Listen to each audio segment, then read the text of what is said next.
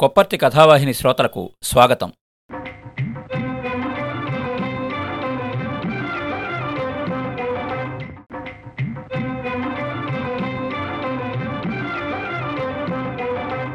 కథాభిమానులకు నమస్కారం. ఈ వారం మనం వినబోయే కథ పరిష్వంగం. రచయిత శ్రీ పి రామకృష్ణ. చదువుతున్నది కొప్పర్తి రాంబాబు విశ్రాంత ఉద్యోగి ఇండియన్ బ్యాంక్ విజయవాడ. వచ్చి వారం రోజులయ్యాక ఇంటికేసి పరిసరాలకేసి చూసే వీలు దొరికింది రవికి. ఈ ఇంట్లో ఈ పరిసరాల్లో ఇక నాయన కనిపించడు అని అనుకుంటూ ఉంటే కళ్ళు తడిసి అంతా అస్పష్టంగా కనిపిస్తోంది. ఈ ఆలోచన ఇంతవరకు రాలేదు. అంత్యక్రియలు జరిపేటప్పుడు ఆ తరువాత ఊళ్ళో వాళ్ళు బంధువులు అంతా వచ్చి అమ్మని తన్ని ఓదారుస్తూ నాయన గురించి ఏవో సంగతులు చెప్పుకుంటూ ఉంటే నాయన తమతో ఉన్నట్టే అనిపించిందేమో. అప్పుడు అందరూ ఎవరి దారిన వాళ్ళు వెళ్ళిపోయాక ఏడుపులు ఓదార్పులు ఉపశమించాక నాయన లేడన్నది స్పృహలోకి వస్తోందేమో. ఏడ్చేప్పటికన్నా ఆగిన తర్వాత జ్ఞాపకంగా ఉండేదే ఎక్కువ విషాదమేమో. ఏడుపుకి నోరుంటుంది. విషాదానికి నోరుండదు. అందువల్ల ఇంకా బరువుగా బాధాకరంగా ఉంటుందా? ఏమో. నలభై ఏళ్ళుగా తనకు ఉండిన నాయన ఇక కనిపించని వినిపించని ఒట్టి జ్ఞాపకం. గట్టిగా గుండెలు అవిసేటట్టు కడుపు తరుక్కుపోయేటట్టు ఏడవాలని అనిపిస్తోంది. కాని ఏడుపాపి మైకంలోకి వెళ్ళిన అమ్మని మళ్ళీ ఏడిపించడం అవుతుందని ఆపుకోవాల్సి వస్తోంది. ఏడుపును ఆపుకోవడానికి అన్నట్టు రవి అరుగుమించి లేచాడు. లేస్తూ అరుక్కేసి చూస్తే ఇటుపక్క నాయన అటుపక్క తను. గోడ పక్కన పడుకోవడం తనకి ఇష్టం ఉండేది కాదు. ఇటుపక్క పడుకుంటాను అని మొండికి వేసేవాడు. వద్దు కింద పడతావు అటుపక్క పడుకో అనేవాడు నాయన. పడను పడతావురా కొంతసేపటికి అటుపక్క పడుకుంటే నీకు కథ చెప్పను అంటాడు నాయన. గోడ పక్కన తన చుట్టూ చేయి వేసి పట్టుకుంటాడు. ఎందుకు? నన్ను గట్టిగా పట్టుకుంటావు? గోడ పక్కన పడుకోమన్నందుకు కోపమేమో తను గట్టిగా అరిచేవాడు. తన పొరపాటుని నాయన నవ్వుతో సర్దుకునేవాడేమో. నిన్ను పట్టుకుంటే బాగుంటుందిరా ఎట్టుంటుంది? చల్లగా హాయిగా ఉంటుంది. చల్లగా అంటే అర్థమయ్యేది? హాయిగా అంటే అర్థమయ్యేది కాదు. హాయిగా అంటే అని అడిగేవాడు. హాయిగా అంటేనా? చల్లగాలేలే అనేవాడు ఆయన. నువ్వు పెద్దయ్యాక ఇటుపక్క పడుకుందులే అని నాయన అన్నాడు గాని తను పెద్దయ్యాక అరుగు మీద అటుపక్కనే కాదు నాయన పక్కన కూడా పడుకోలేదు. అమ్మా నాయన ఈ ఊళ్ళో తను విజయవాడలో. తన అమ్మా నాయన దగ్గర ఉండలేడు వాళ్ళు తన దగ్గర ఉండలేరు. ఈ పరిస్థితి ఇప్పుడు అంతటా ఉన్నది. సినిమాలు టీవీలు సాహిత్యము చూపిస్తున్నది ఇదే. కాకపోతే అవి చూపిస్తున్నంత అమానుషంగా తమ మధ్య సంబంధాలు ఎన్నడూ లేవు. ఉండవు కూడా. ఏవైనా చిన్న చిన్న సమస్యలు ఎదురైనా సామరస్యంగా పరిష్కరించుకోగలమన్న నమ్మకం అందరికీ ఉన్నది. ఉన్న సమస్యల్లా ఈ ఊరిని ఇంటిని వదిలిరావడం అమ్మా నాయనకు ఇష్టం లేకపోవడమే. మాకింకా వృద్ధాప్యం ముంచుకు రాలేదు. ఆరోగ్యంతోనే ఉన్నాం. ఇప్పుడే మీ దగ్గరకొచ్చి ఇద్దరు పిల్లలతో ఉండి ఇద్దరూ ఉద్యోగాలు చేస్తున్న మిమ్మల్ని ఇబ్బంది పెట్టడం ఎందుకు? రాక తప్పని పరిస్థితి వచ్చేదాకా ఇక్కడే ఉంటాం. ఇది వాళ్ళు చెబుతూ వచ్చింది. ఇప్పుడు ఆ తప్పని పరిస్థితి వచ్చింది. అయితే అనుకున్నట్టుగా కాక ఇంకో రకంగా వచ్చింది. అమ్మకు ఇష్టం ఉన్నా లేకపోయినా తనతో బలవంతంగా అయినా తీసుకుపోవాలి. ఈ ఆలోచన రావడంతో రవికి ఆందోళన కొంత తగ్గినట్లయింది. తండ్రి కొడుకు వీపుని నిమిరినట్టు అరుగుని చేత్తో నిమిరాడు. చల్లగా హాయిగా ఉంది. అరుగు నిజంగానే అంత చల్లగా హాయిగా ఉందా?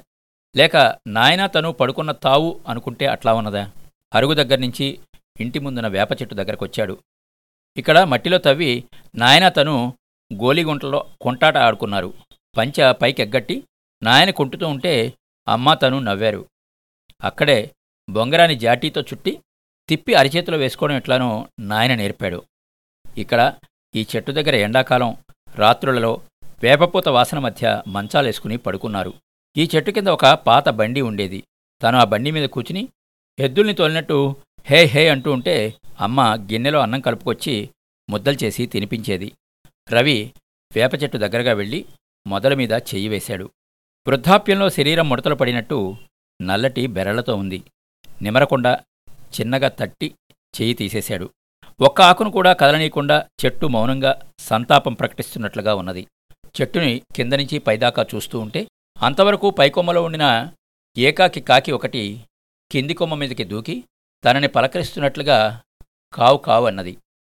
అమ్మ అన్నం కలుపుకొని తనకు తినిపించడానికి వచ్చేసరికల్లా నాలుగైదు కాకులు కింద కొమ్మల మీదకి దూకి కావుకోమని అరిచేవి.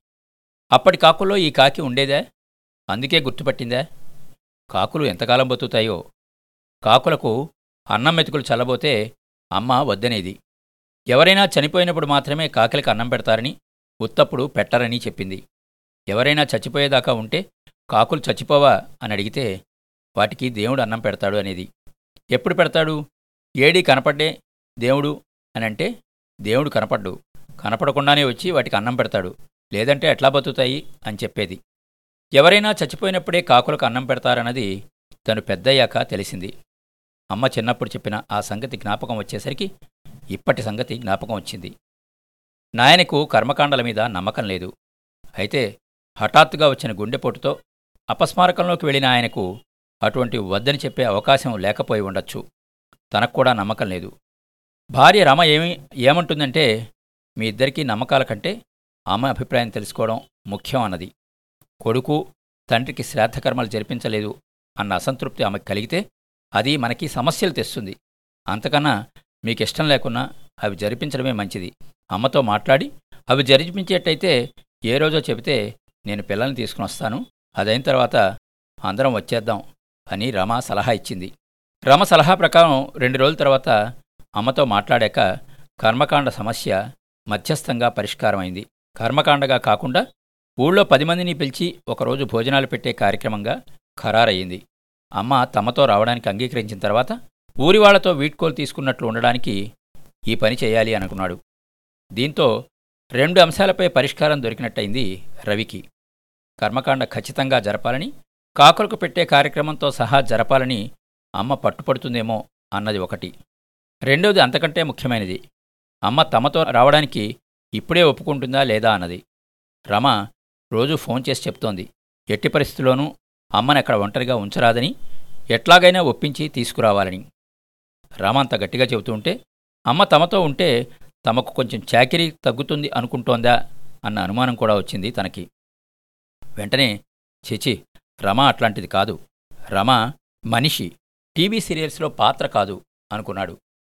ఆ ఇంట్లో అమ్మ ఒంటరిగా ఉంటే నాయన జ్ఞాపకాల్లోనే ఉంటూ తన ఆరోగ్యం సంగతి పట్టించుకోదని తమ పిల్లలతో కలిసి ఉంటే మరిచిపోతుందని చెబుతోంది. అవును రమ చెబుతోంది ఇదే. అయితే ఆ చెబుతున్న దానిలో అర్థమేమిటి? నాయన్ను త్వరగా మరిచిపోవాలి అనేనా? అదే అమ్మ మరిచిపోవాలనే? అన్యాయం కాదా? నాయన పోయిన దుఃఖాన్నైనా అమ్మ ఉంచుకోకుండా మరిచిపోవాలి అనడం క్రూరంగా లేదా? అయితే అమ్మ శేషజీవితమంతా ఆ దుఃఖంతోనే గడపాలా? అందులో మాత్రం అన్యాయం క్రూరత్వం లేదా మరిచిపోవడంలో కూడా మళ్ళీ రెండు దశలు. అమ్మ ఇప్పటినుంచే మరిచిపోవడం ప్రారంభించాలి. తను రమ కొంత నిదానంగా మరిచిపోవచ్చు. తమ సంసార ఆనందంలో లేక సంసార నిర్వహణలో పడి ఎటూ మరిచిపోతారని అనుకోవడమేనా? ఆలోచించే కొద్దీ ఏది ఏదో తెలియలేదు.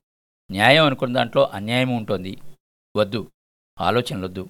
ఇప్పుడు చేయవలసినవి రెండే పనులు అనుకున్నాడు రవి. మొదటి కార్యక్రమం అందరికీ సంతృప్తికరంగానే ముగిసింది. హాజరైన వాళ్ళందరూ అమ్మని మీ వెంట తీసుకుపోవడమే మంచిది అన్నారు. కొద్ది రోజుల తర్వాత రవి వస్తే ఇల్లు పొలం విషయమై ఒక ఏర్పాటు చేద్దాం అని కూడా హామీ ఇచ్చారు. ఆ విధమైన నిర్ణయానికి వచ్చిన తర్వాత అందరికీ కొంత స్థిమితం చిక్కింది. ఆ ఉదయం టిఫిన్లు కాఫీ ఘట్టం ముగిసింది. పిల్లలు ఆడుకునేందుకు బయటికి వెళ్ళారు రమ వంట పనికి సన్నాహాలు చేసుకుంటోంది. అమ్మ వంటింట్లో ఏవి ఎక్కడున్నాయో రమకు చెబుతూనే అలమారాలో ఉన్న బట్టలు బయటికి తీసి సూట్ కేసులో సర్దుతోంది. రవి అమ్మ దగ్గర నేల మీద కూర్చుని అమ్మ సర్దడం చూస్తున్నాడు. నాయన బట్టల్ని ఏం చేద్దాం? అప్పుడే ఎవరికైనా ఇచ్చేయడానికి అమ్మకి మనస్కరించదని తెలుసు. తీసుకువెళ్దాం అన్నాడు. అమ్మ వాటిని కూడా బయటికి తీస్తోంది. అవేంటి?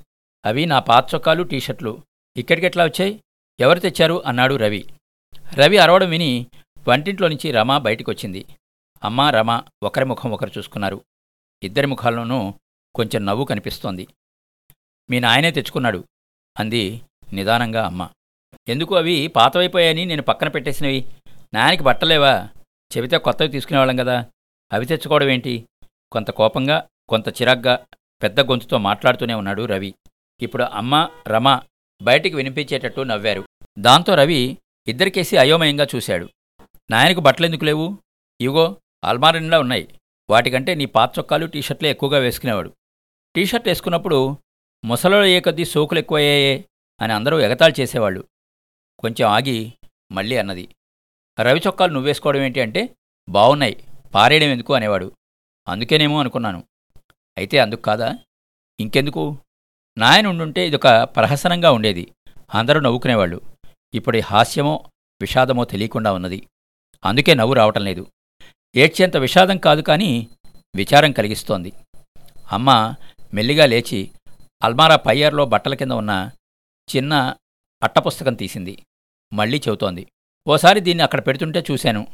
ఏంటది అని అడిగితే ఏదో జమా ఖర్చులు రాసుకున్నానులే అన్నాడు.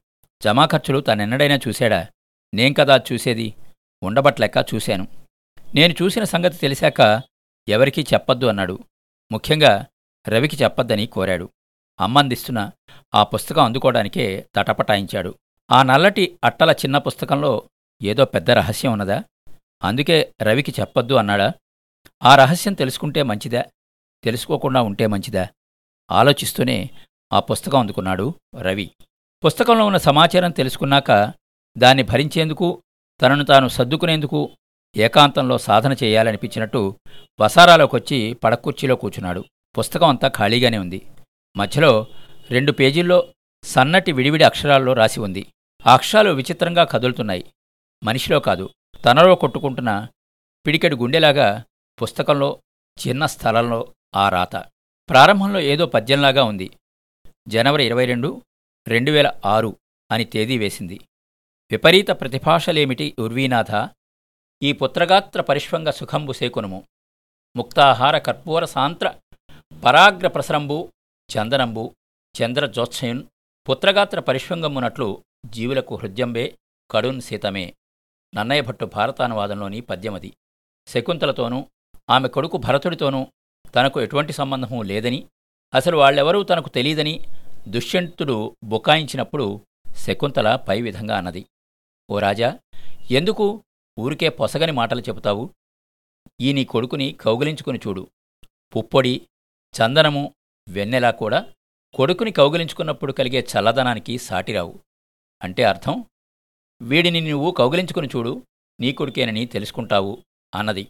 శకుంతల చెప్పినట్టే అరవి చొక్కాలు టీషర్ట్లు వేసుకున్నప్పుడు పుత్రగాత్ర పరిష్వంగ సుఖం అనుభవించాను. చిన్నప్పుడు రవిని కౌగిలించుకుంటే నా గుండెల మీద వాడిని పడుకోబెట్టుకుంటే వాడి చుట్టూ చెయ్యి బిగించి పడుకుంటే ఎంత చల్లగా ఉండేదో అంత చల్లగానూ ఉన్నది. పెద్దవాడైన రవిని ఇప్పుడు నేనే కౌగలించుకోలేను. కౌగిలించుకుంటే చూసేవాళ్ళకు ఎబ్బెట్టుగా ఉంటుంది. మా ఇద్దరికీ కూడా ఇబ్బందిగా ఉంటుంది. రవికి పుత్రగాత్ర పరిష్వంగ సుఖం లేదా అంటే అది ఆ శకుంతలకు తెలీదు నాకు తెలీదు. అంతేకాదు పుత్రగాత్ర పరిష్వంగ సుఖం అనుభవించడం మన సంప్రదాయం కాదు.